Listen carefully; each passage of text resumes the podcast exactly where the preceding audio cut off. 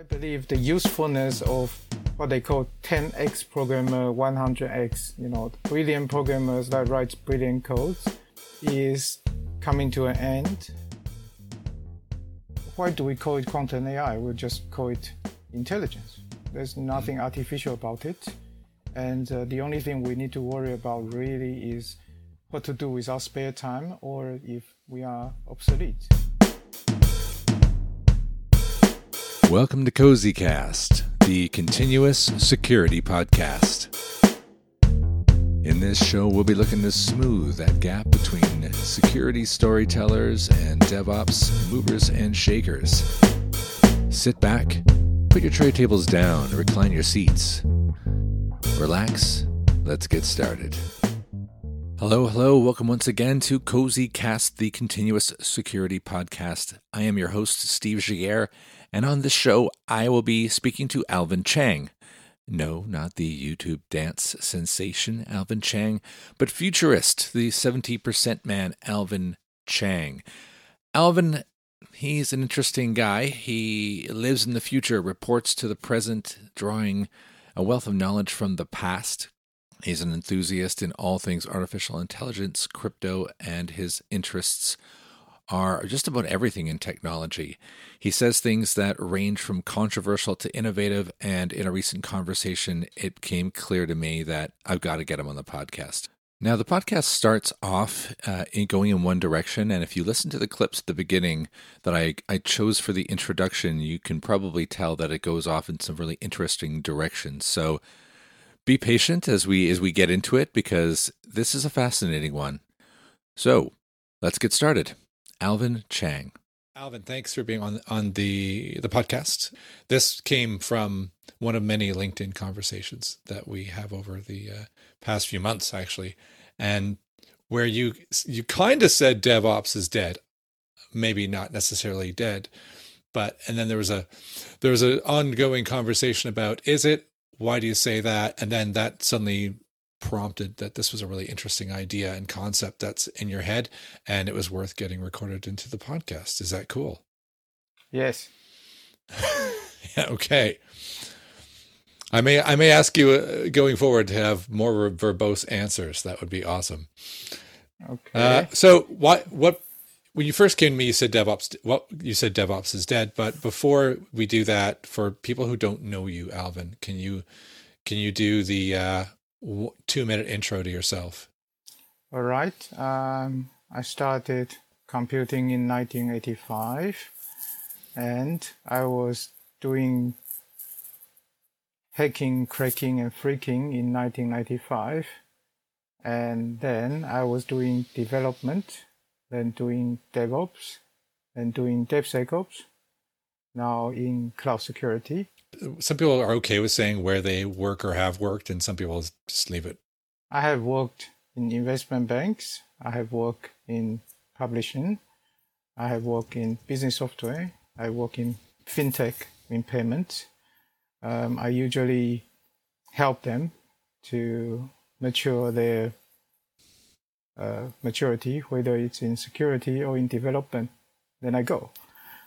I was on BBC Dragon's Den, but that was a long time ago. Okay, that we can't let that go. Why were you on BBC Dragon's Den? I didn't know that. Uh, so after Google brainwashed everyone that says everyone should be an entrepreneur when they set up the Google campus, then I started my 18 months of startup track. And uh, because of my love for security, I was doing an open source version of YubiKey, and uh, yeah, it was very interesting, which I learned. For anything, you should market it first, then sell it first, and don't bother prototyping. Uh, Peter Jones did say that he would have invested if it was a few seasons earlier. And uh, Duncan Bannatyne got pissed off because I asked him to repeat about five times. I mean, I just couldn't get his accent. I think you, you might have fans because of that. Yes. So my love for open source um, is what um, driving what I do um, at the moment because open source software enables normal people to have the luxury of what expensive software vendor provides. And for the audience that's in the know, they will probably tell you that um, uh, security hardwares are usually, you know, run on open source firmwares. Don't you say so, Steve? I would Are agree. you allowed to say that? Okay. I can say that. I can say whatever I want. Nobody actually listens to this podcast. Yeah.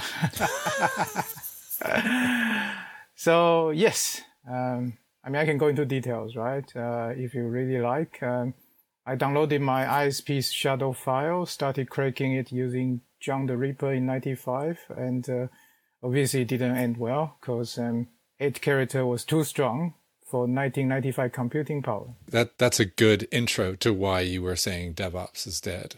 You were actually alluding to.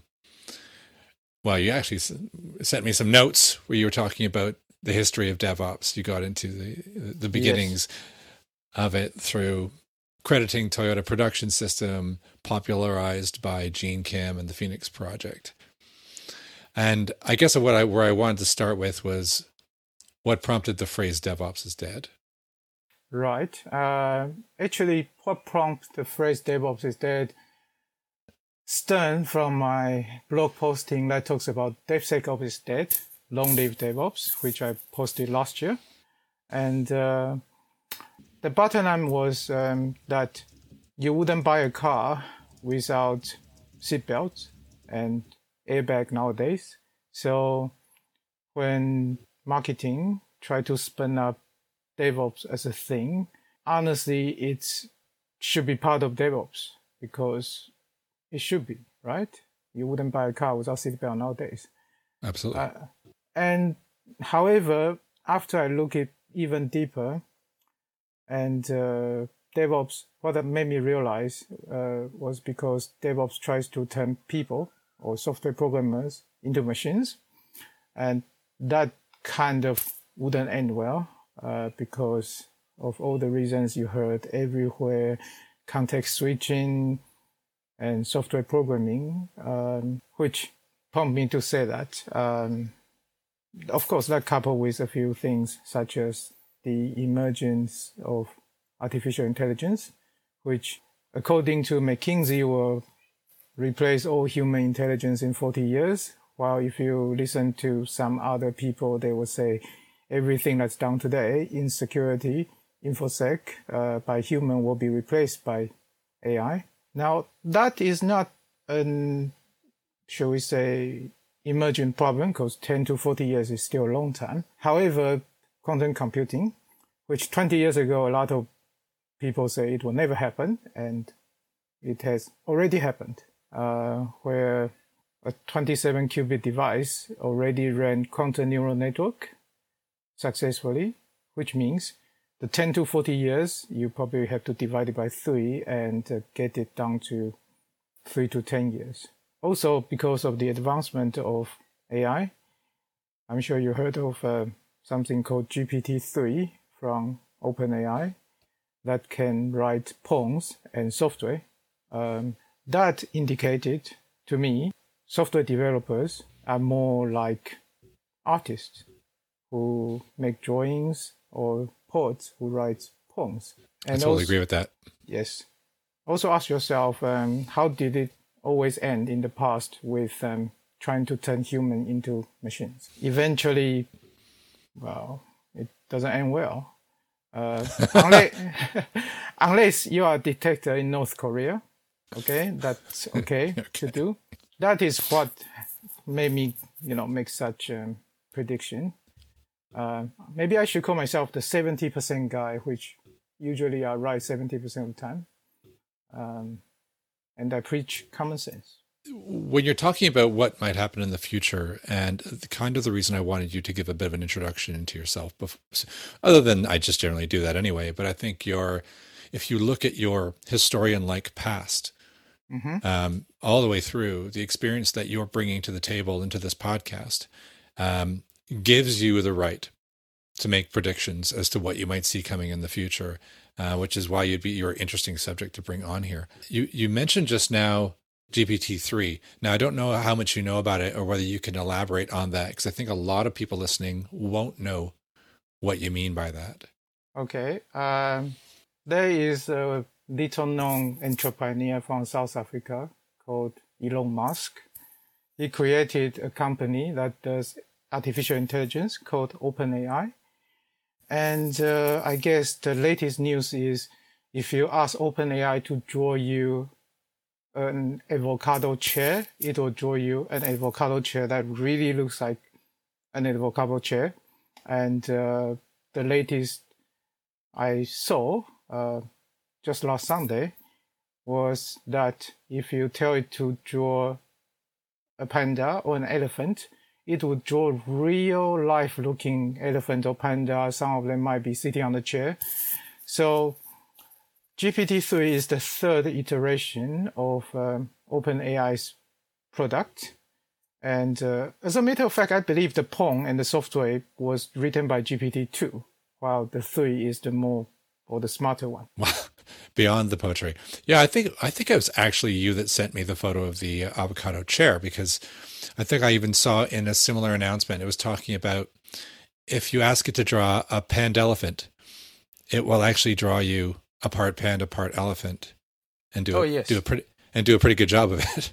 Yes. Um, actually, with a researcher, I'm planning to um, set up an activity for primary school kids to see the power of AI. Um, and back to your earlier point, um, yes, I was doing DevOps in 2009 before it was a thing, and I was doing DevSecOps along with Steve uh, when I was in the payment company way back in 2017 when DevSecOps wasn't a thing and container security was barely happening.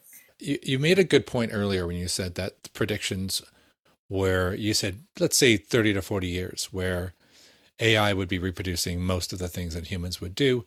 And then you drew that back simply potentially based on the uh, the evidence of GPT-3 uh, that maybe we should start thinking about three to 10 more, that rather than 30 to 40. No, uh, it's because of quantum neural network, it, because of quantum computing. And so, and that's because people said, well, people said of not that in in recent history, let's say, that we wouldn't have it, and now we do. Okay, so according the 40 year prediction came from McKinsey, and obviously that came from some time ago when there is a powerful thing called AI, but not the quantum AI. The quantum AI research has just happened. The paper hasn't been published yet. It is in the academic circle, but I've already seen the uh, presentation and uh, the video, the results. If we can look at the idea that just AI generally, going back to that, uh, can act like a poet. And we are alluding that software developers, part of their part of the nuance of their capability is the creativity that they bring when they're writing code. It's not just simply a collection of logic that anybody could throw together. Good software is obviously better than bad software. And the more creative programmers can create and design better things. So, are you suggesting that while people thought maybe this is what differentiates the human programmer from the AI, that the AI actually might be able to exhibit that same level of creativity. I believe the usefulness of what they call 10x programmer, 100x, you know, brilliant programmers that write brilliant codes is coming to an end as well. I have had many discussions about this and uh, come to the conclusion that I always tell the brilliant programmers that if you can write codes that more optimized than the compilers can do.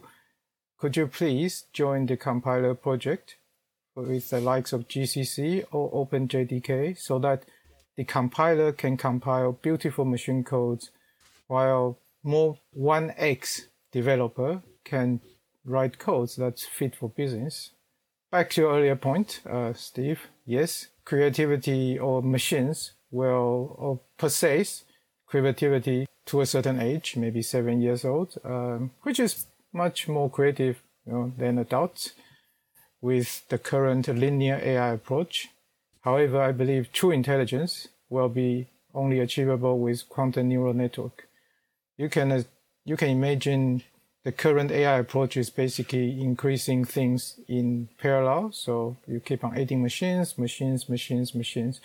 Those wouldn't give you the exponential growth of intelligence. It will give you additive growth, but with quantum computing, growing curve will be exponential or actually factorial. Got it. I don't want to get into the argument about DevSecOps versus DevOps because I think we probably totally agree there because but the idea that it would go away and because some people would argue just generally about what DevOps represents. Does it represent people writing code or does it represent creating intelligent feedback loops so that the end customer requirements are met sooner with less disruption uh, and the collaboration of the creation of the environments within which code runs in tandem with the code itself so that there's less yes. siloing and more more information flow that is that something also in addition to just writing code but that entire process and culture is that possible to be replaced by ai or quantum ai quantum ai definitely because um,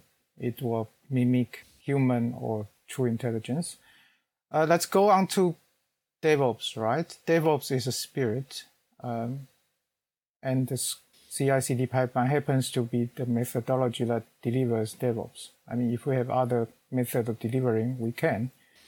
So DevOps simply means writing software that's fit for operation. You can have waterfall DevOps as long as that target, that spirit is met. Yes, a lot of vendors, a lot of people think DevOps is CI/CD pipeline. No, it's one way of achieving CI/CD pipeline. The spirit of writing software that's fit for operation can be achieved with a continuous feedback loop and shortening the feedback loops, but it can also make or make possible by user directly filling in the question or the answers and an AI reads it and then make improvement.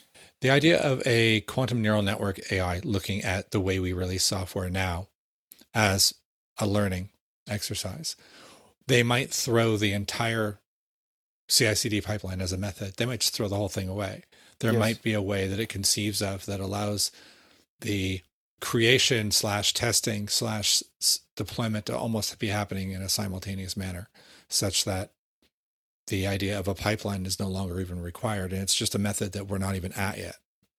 Yes, I think what you what you're alluding to, which um, I agree, is real-time personalized, individualized software delivery.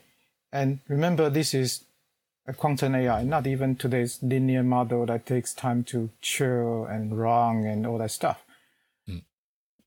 In a sense, why do we call it quantum AI? We'll just call it intelligence. There's nothing mm-hmm. artificial about it. And uh, the only thing we need to worry about really is what to do with our spare time or if we are obsolete, which it may very well happen. Uh, but back to your earlier point, yes, imagine a piece of software that's responding to you with immediate response. Um, I'm sure all the Star, Star Trek fan would agree that um, the onboard computer would just do what you want and understand you. There is no list of manuals for such onboard computer, or at least not on uh, Star Trek Discovery, the new one. okay, but that is kind of where I was going because if the if there was a way that uh, the software required to serve my needs could be actually the the product manager would would inadvertently be me simply yes. based on my behavior and my requirements and that would be fed back and the software would be changed and released, tested, and be deployed almost as fast as I could need it. Yes, there's always this thing called real time, and I often ask the question how real time do you want to be? Are we talking about nanosecond, femtosecond? There's actually no such thing as immediate because, well, mm. it's a second later. Uh, it's a very similar concept in database uh, where the ACID compliance as well. So there's no such thing as real time. Yeah, that's I, my history. I started off in what was real time, and I was often told the definition of real time was down to perception. If if I feel like it happened now, that's real time, and the requirements for real time are only down to the recipient. That's very accurate. That, I think that's kind of interesting. So I, I just want to get to that, this final section on our redu- our human redundancy or our uh, ability to our spare time.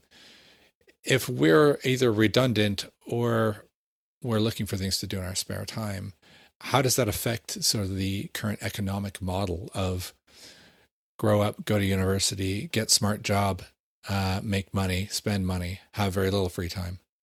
Right. Uh, that I would point you to two great authors.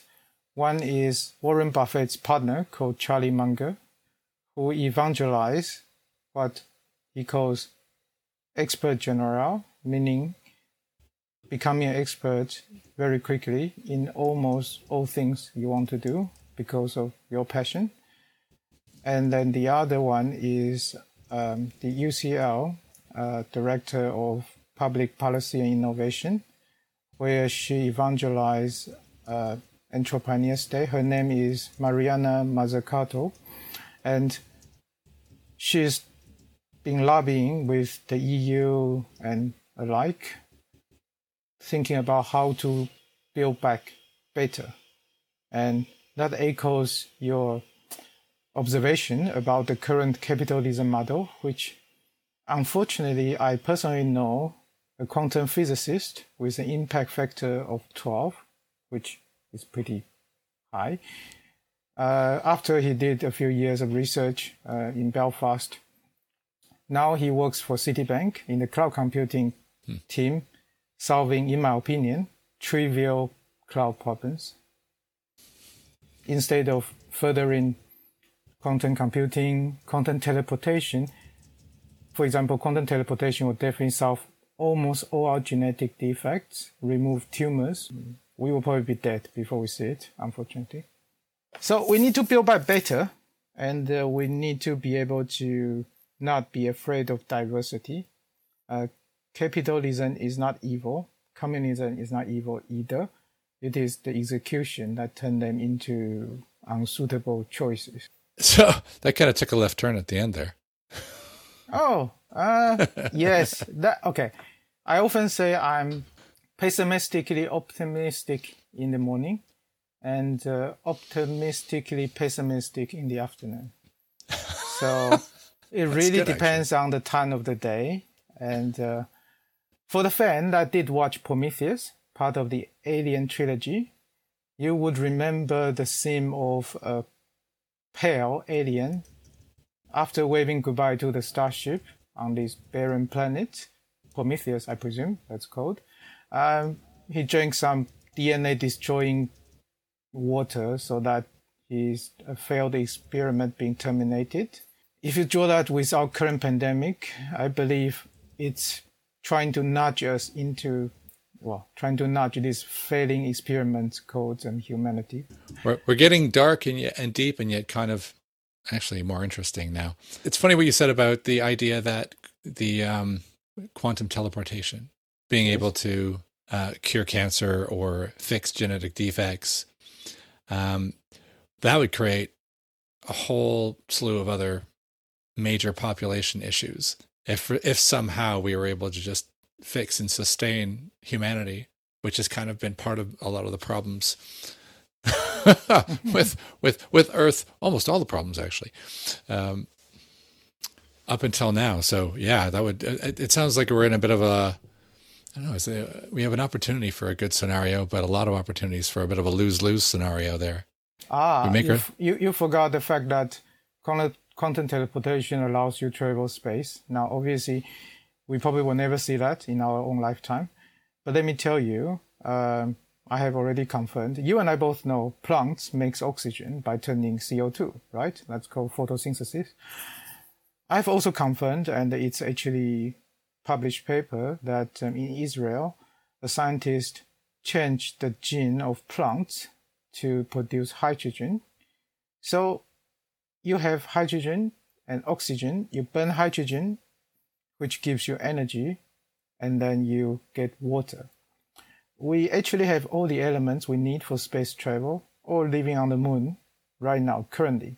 The only reason we are not doing that is because it costs more money, which is the problem. And remember, this little known guy called Elon said the reason why you want to have all these money, which is our resources, is so that humanity can propel slightly more or quicker than before he dies. Basically, that's what he, I believe, what he meant. And uh, once you remove money, which is supposed to be the facilitator, not the end, it's a means to an end, not the end itself. By the way, coding is that as well. Um, if you remove money, we are talking about energies and sustainability. And as long as we can sustain, because plants are sustainable, as you know, they grow, um, why are we not traveling through space right now? We could, technically possible. And you think that's part of Elon Musk's or the uh, interest in his own, well, also having his own space program in addition to his OpenAI, in addition to well other things he does.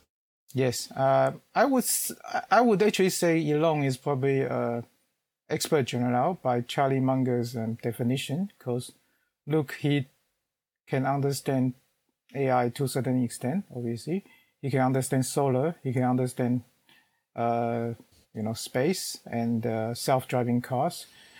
If you look at what NASA did for 50 years versus what SpaceX did in 20 years using startup mentality, you'll see a huge difference. And uh, changing the mindset is the hardest to do, yet bears uh, everlasting fruit. Um, Amazing. And then when quantum neural network AI takes over Elon Musk's business, even quicker? Well, you see, the whole point of worry being obsolete is unfounded. Um, let's say, for argument's sake, there's there are aliens or things that's not human but smarter than us and more advanced. Sure. Um, we wouldn't be able to understand their beliefs or why they are doing it. Similarly, when if we let quantum AI grow and it will become a different superior, um, superior is a relative term, a different intelligence, then quantum may actually decide to leave us alone. Uh, and then we are back to our original problem. However, I believe uh, out of its own belief, it will try to help human. That's the hope. That that is a great hope um, to potentially end on. Uh, have you ever considered writing a book? Uh, yes along these lines, whether it be serious or whether it be uh, a Douglas Adams style? Uh, uh, yes, I mean, I think you're probably capable of either one.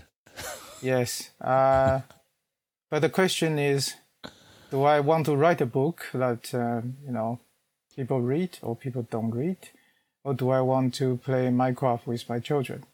That is actually my tough choice. Uh, in the spirit of making the world a better place for my child, perhaps I should write that book. So that's why I started blogging only once a month uh, out of a challenge from a good friend from OWASP who said, Alvin, what's common sense to you is not common for a lot of people. So I'm now simultaneously publishing my blogs on Medium, LinkedIn, and again, a blockchain called Steem, fronted by a website called Steemit, S T E E M I T dot com. And once you blog there, it's there. It's just like a blockchain that lives forever. Oh, was there anything else that uh, we were hoping to talk about today that I have forgotten to ask you about? Coding is a means to an end, but not the end itself. So if you meet someone who really believe writing beautiful code is a human requirement, then you should probably run away because no matter how good you think you are, a compiler is always going to be better than you because it is. And if you write codes that the compiler doesn't agree with, it'll just give you error. So why are you trying to fight an hopeless fight? Write human, write readable codes, not those one-liner competition thing which only the compiler can read. Then what's the point? Actually, that's great. I, I wish I'd had that quote uh, when I used to work at well, you were you were you were you were finding out that I used when I used to work at Synopsys because uh, we had a static analysis tool, and there were people who would challenge the ability to find quality or security things in an automated fashion by writing these insanely complicated uh, C++ lines that that the it just could not make heads or tails of. Okay, I did write C++ compilers. Okay, and remember, computers until we have true intelligence are dumb. So it will only accept codes in certain manner. And I think last but not least, all the bug is caused by you, the human, not the computers. Never blame a computer unless it's floating point precision. Then yes, you can potentially blame the bugs in the CPU or the GPU. But again, the library written to convert your code or your calculation into computer instructions was written by human. So insofar, all I'm going to say is until true AI comes, it's always human that's wrote something wrong. This is going to be handy. So all the, uh, for anybody listening to that particular bit, I put everything in the notes. So Alvin can send me any of the things and references he's got. And if you forget, I'll remind you at the end of this and say, send me all these links so people can then go find you. They can go look at some of the things you referenced. I could stick the Wikipedia for GPT-3 up so you could read on what it is and of course OpenAI and things like that. So all the different things you're talking about, Alvin, are going to hopefully be the next 11 tabs in somebody's mobile device off the back of this podcast. So the world will, the world will be educated Thank you. Thank you for listening to CozyCast, the continuous security podcast. I've been your host, Steve Giguere. Big thanks to my guest, Alvin Chang. I will see you next time.